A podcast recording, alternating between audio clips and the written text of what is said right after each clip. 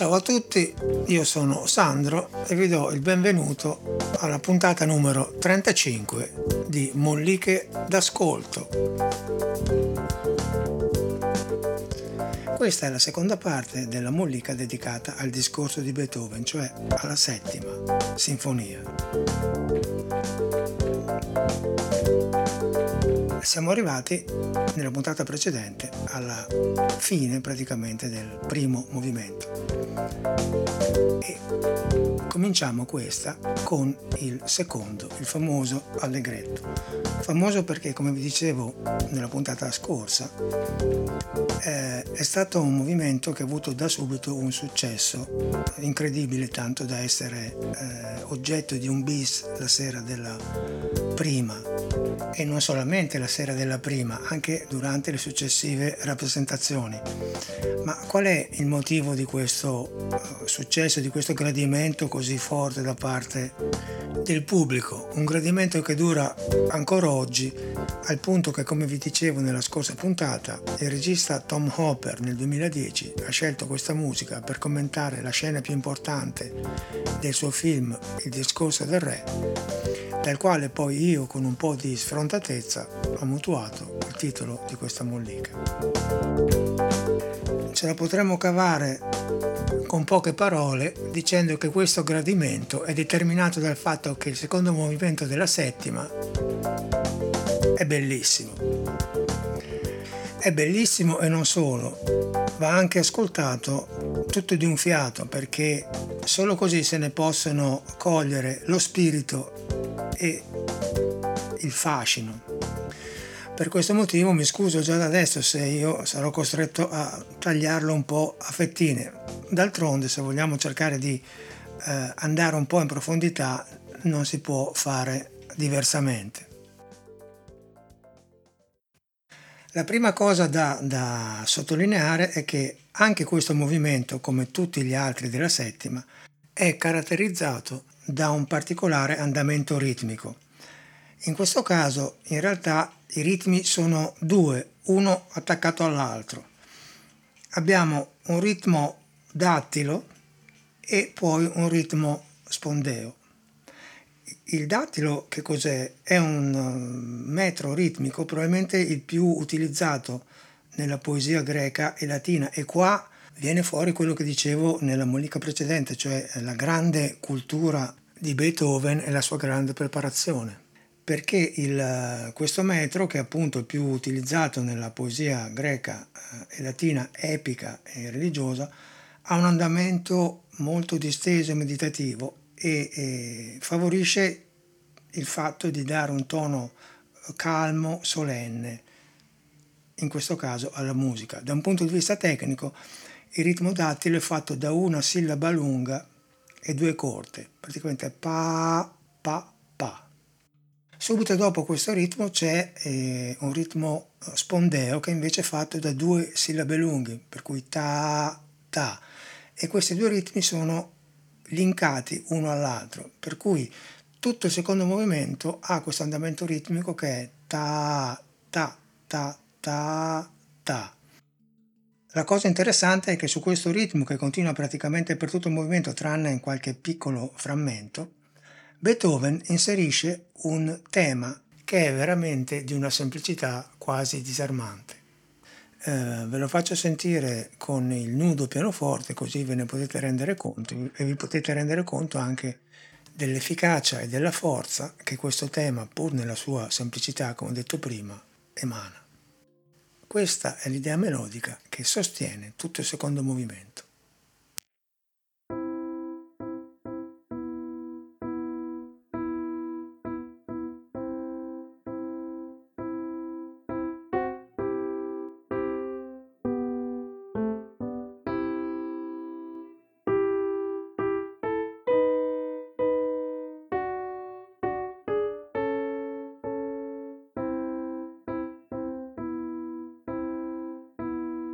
Qua la seconda parte viene ripetuta.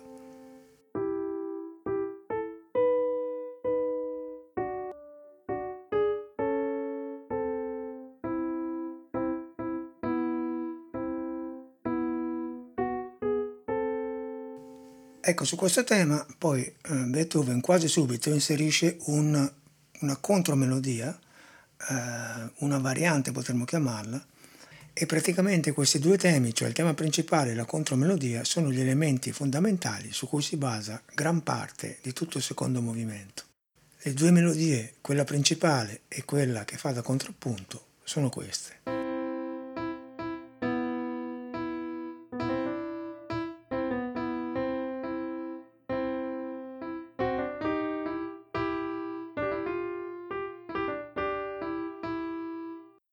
Ecco, praticamente i due elementi sono questi, e con questi due elementi Beethoven riesce a costruire qualcosa di veramente eh, monumentale.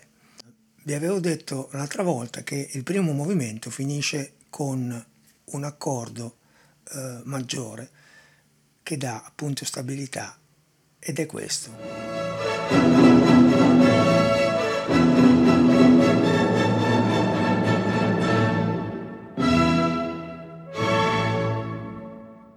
Ecco, è importante eh, sentirlo, risentirlo, perché questo è un accordo di La maggiore e il secondo movimento comincia con lo stesso accordo di La, però nella sua versione minore, suonato dagli strumenti a fiato, e qua ancora l'enorme importanza che in questa sinfonia Beethoven ha dato agli strumenti a fiato, e l'atmosfera cambia completamente. Eccolo qua.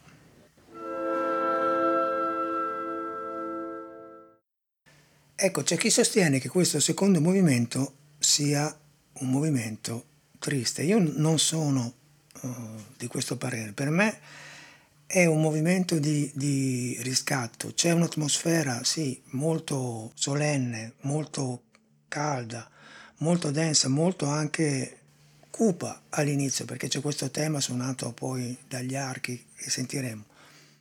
Ma tutto il movimento è un progressivo marciare verso un riscatto, verso la luce, verso la, non dico la redenzione perché non vorrei dargli una valenza religiosa, ma verso la conquista dei lumi della ragione. Secondo me è proprio il, il, una marcia solenne che parte da una situazione complessa. Ricordatevi che questa uh, sinfonia era stata eseguita la prima volta eh, in un, quella serata di, di beneficenza, di sostegno per eh, i soldati e per le famiglie dei soldati eh, feriti o morti nella battaglia di Hanau, ed è una marcia verso il riscatto, verso la luce appunto. Tra l'altro, piccolo inciso, ehm, di tutta la Settima Sinfonia questo movimento è stato il primo che Beethoven aveva abbozzato, già molti anni prima, nel milleottocentosei, Eh, quando non aveva assolutamente idea che poi sarebbe stato eseguito eh, in una situazione così particolare, in un contesto così particolare come quello della, di una serata di, di beneficenza per le vittime della battaglia di Hanau. Ma questa è la forza, il potere della musica, che si presta a essere, a dare sensazioni diverse a seconda anche dello stato d'animo diverso di chi eh, la ascolta. Per inciso vorrei far notare, a scanso di equivoci, che l'indicazione allegretto posta all'inizio di questo movimento non ha a che fare con il carattere emotivo del movimento stesso, ma è un'indicazione di velocità, significa un po' più lento di allegro.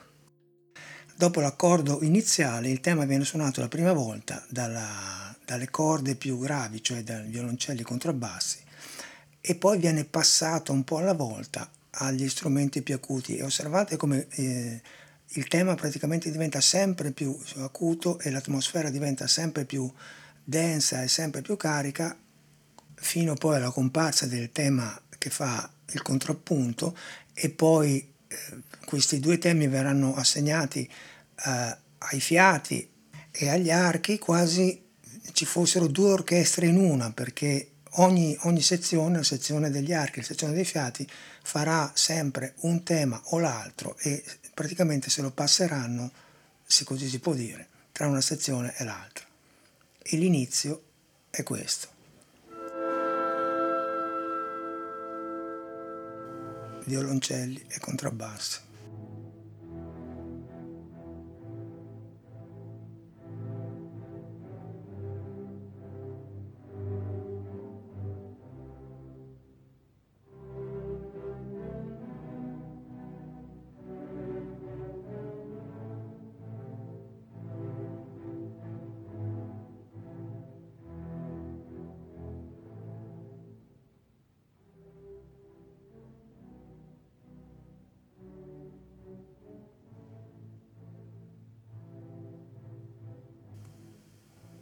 Adesso il tema passa ai violini secondi, mentre le viole fanno il controtema.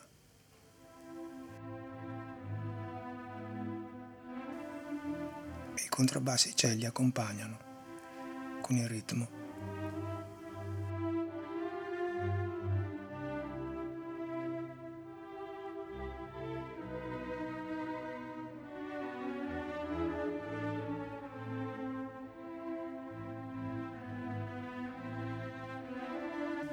Adesso il tema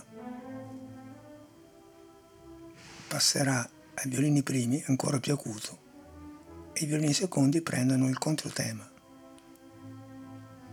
E gli altri archi fanno praticamente dei ricami. Eccolo qua.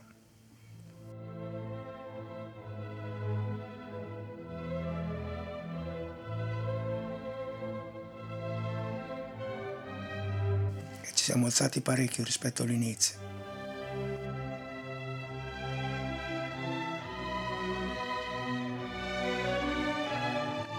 Sentite come qua la ripetizione, al contrario delle altre volte, non è più piano, ma comunque forte, perché prelude l'entrata dei fiati che eseguiranno il primo tema, mentre i violini faranno il controcanto, e tutto quanto diventa estremamente un'esplosione di, di, di suono e di magnificenza, sentite.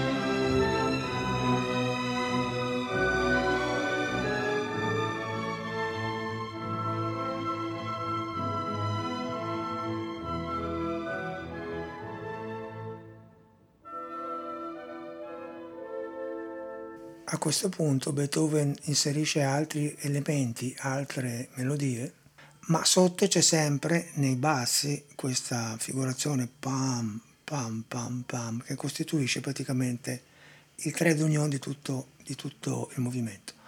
Ci sono altri due momenti veramente notevoli in questo movimento. Il primo è quando eh, in pratica si assiste quasi ad una specie di fugato, con il tema che viene destrutturato, che viene passato tra una sezione e l'altra degli strumenti ad arco. Sembra di fare un passo indietro quasi ai tempi di Bach, ma è, mo- è un momento meraviglioso, eccolo qua.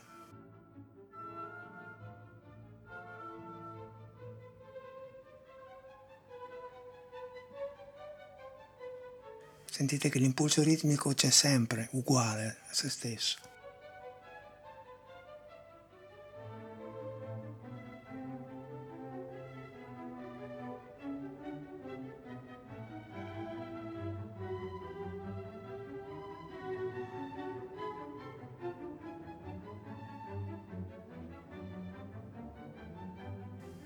E la situazione monta un po' alla volta.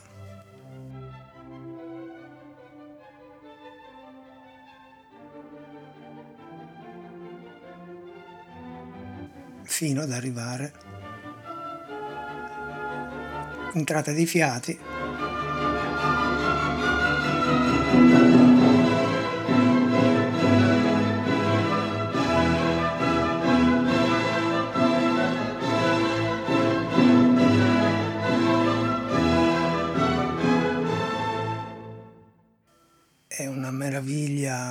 Totale. E mh, l'altro mh, momento che vi dicevo è quando eh, il tema viene proprio mh, spezzettato in piccole cellule, viene passato continuamente verso la fine del movimento tra un gruppo di fiati, un gruppo di archi, un altro gruppo di fiati, un gruppo di archi, eh, in una sorta di, di, di puzzle che poi si andrà a riunire per la conclusione del movimento stesso. Eccolo qua. Primo gruppo di fiati, secondo gruppo di fiati, terzo e in pizzicato.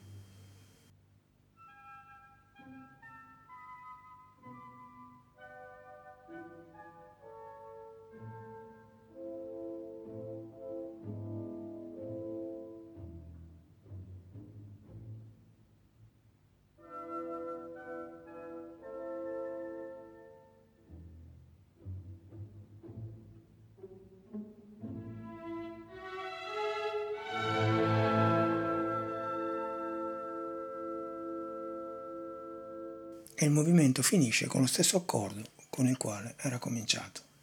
A questo punto è abbastanza chiaro il motivo del successo di questo movimento, che eh, spesso viene anche eseguito eh, a sé stante. Eh, per esempio alcuni lo mettono anche come movimento nell'ottava sinfonia, a volte succede in alcune eh, esecuzioni, diciamo così, poco eh, filologiche. È un, veramente qualcosa di meraviglioso e vi consiglio di ascoltarvelo attentamente di seguito, perché così potete coglierne tutta la bellezza, come vi dicevo prima.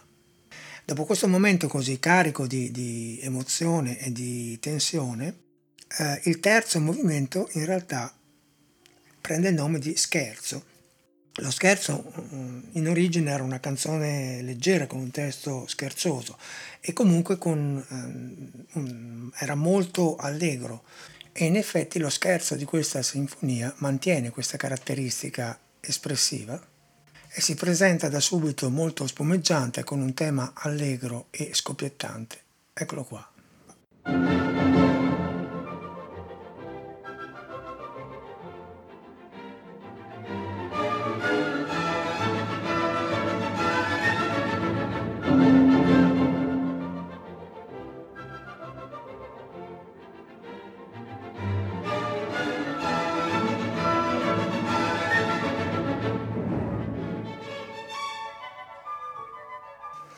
Anche questo terzo movimento è caratterizzato da questa cellula ritmica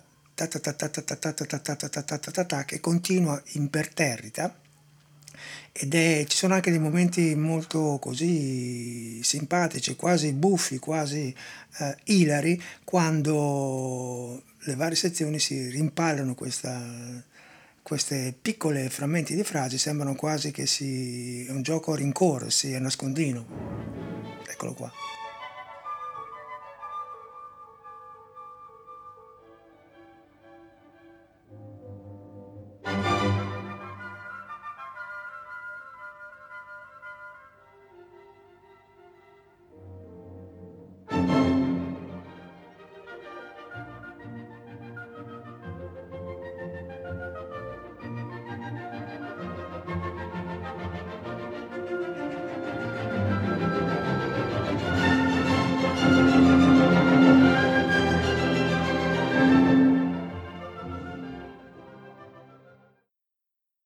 Ed arriviamo così al quarto e ultimo movimento.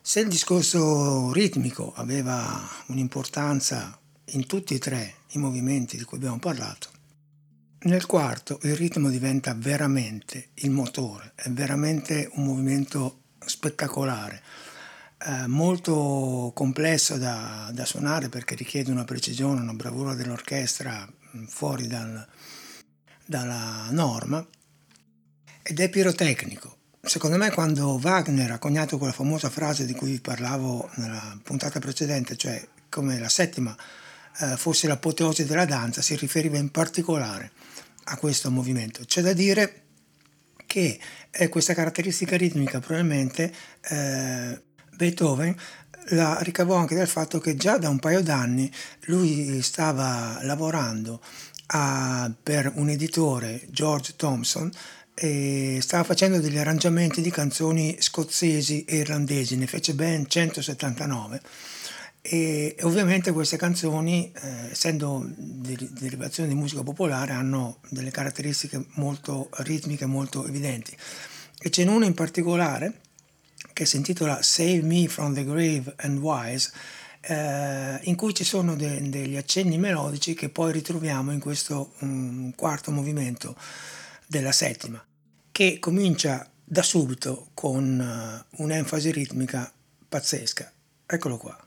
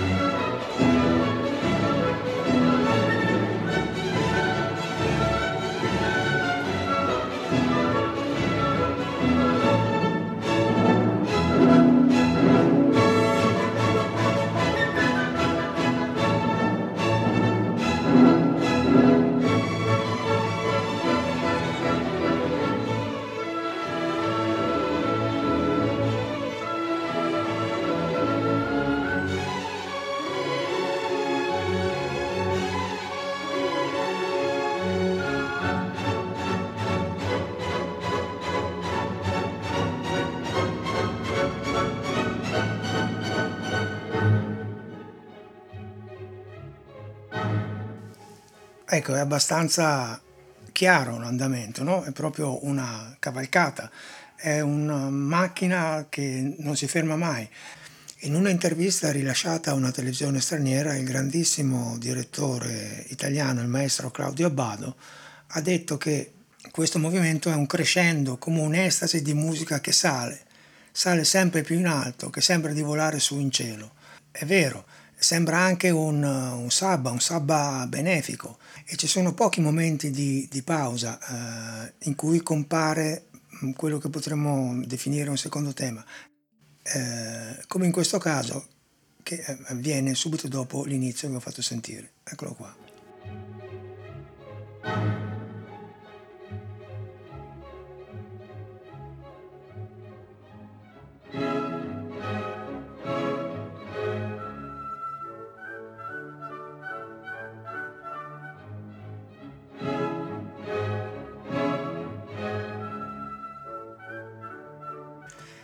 Ma sentite come anche in questi momenti eh, in cui il, la dinamica si, si abbassa e le frasi diventano più spezzettate con, questi, con questo tema fatto di piccoli frammenti melodici, in realtà l'enfasi ritmica sia sempre eh, estremamente presente, anche con quegli accenti molto sostenuti che eh, intervengono ad alzare la dinamica. E dopo queste fasi così un po' più contenute c'è di nuovo l'esplosione, come in questo caso. Esplosione che viene preparata un po' alla volta, rullo di timpani.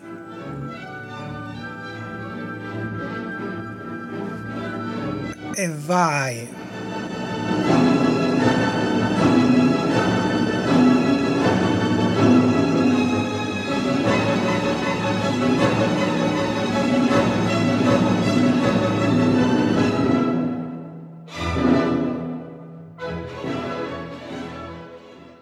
E qua c'è la ripresa praticamente del tema.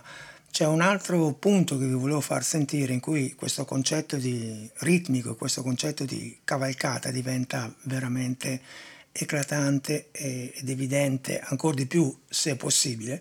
E vedere l'orchestra suonare questa parte con tutti gli archi che si muovono all'unisono è veramente un'esperienza eh, incredibile, che vi consiglio di fare se avete la possibilità.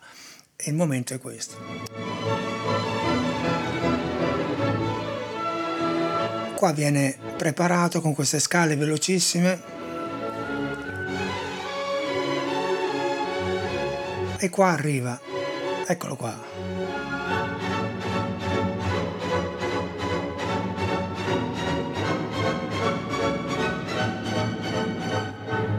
È impossibile star fermi ascoltando una roba del genere, veramente pazzesco da un punto di vista ritmico.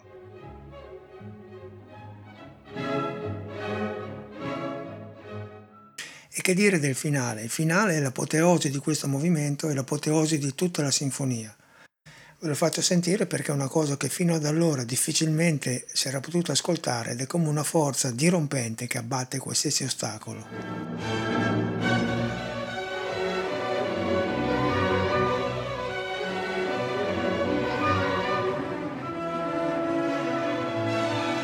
Sentite questi frammenti di scale velocissime che gli archi si rimbalzano tra una sezione e l'altra.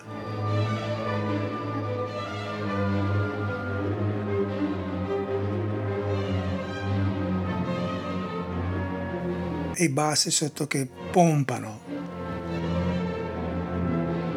e che crescono con la dinamica. Beethoven qua segna triplo forte, mai usato prima.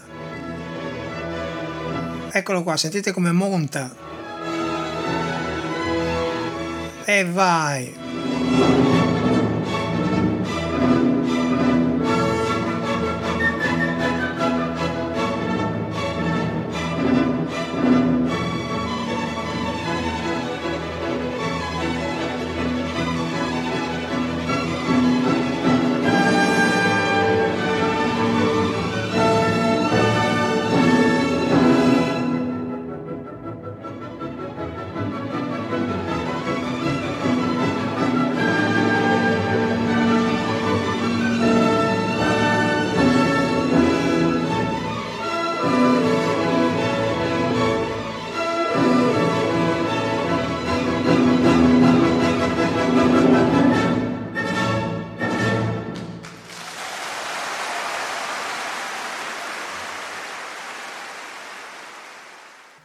Applauso meritato, praticamente non c'è quasi nessuna versione di YouTube in cui l'applauso non arrivi immediatamente alla fine, di solito c'è sempre una frazione di silenzio. Quando finisce la settima il pubblico va fuori di testa quasi sempre, soprattutto se l'esecuzione è così importante come in questo caso.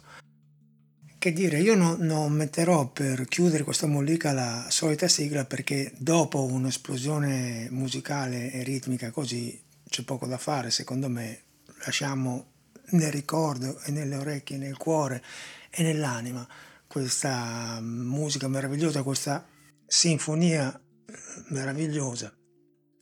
Vi do un consiglio: se volete approcciarvi per gradi potete anche cominciare con il secondo e con il quarto movimento, che sono le due mh, gemme di questa sinfonia, che è tutta bella, ma questi due momenti sono particolarmente coinvolgenti ed interessanti.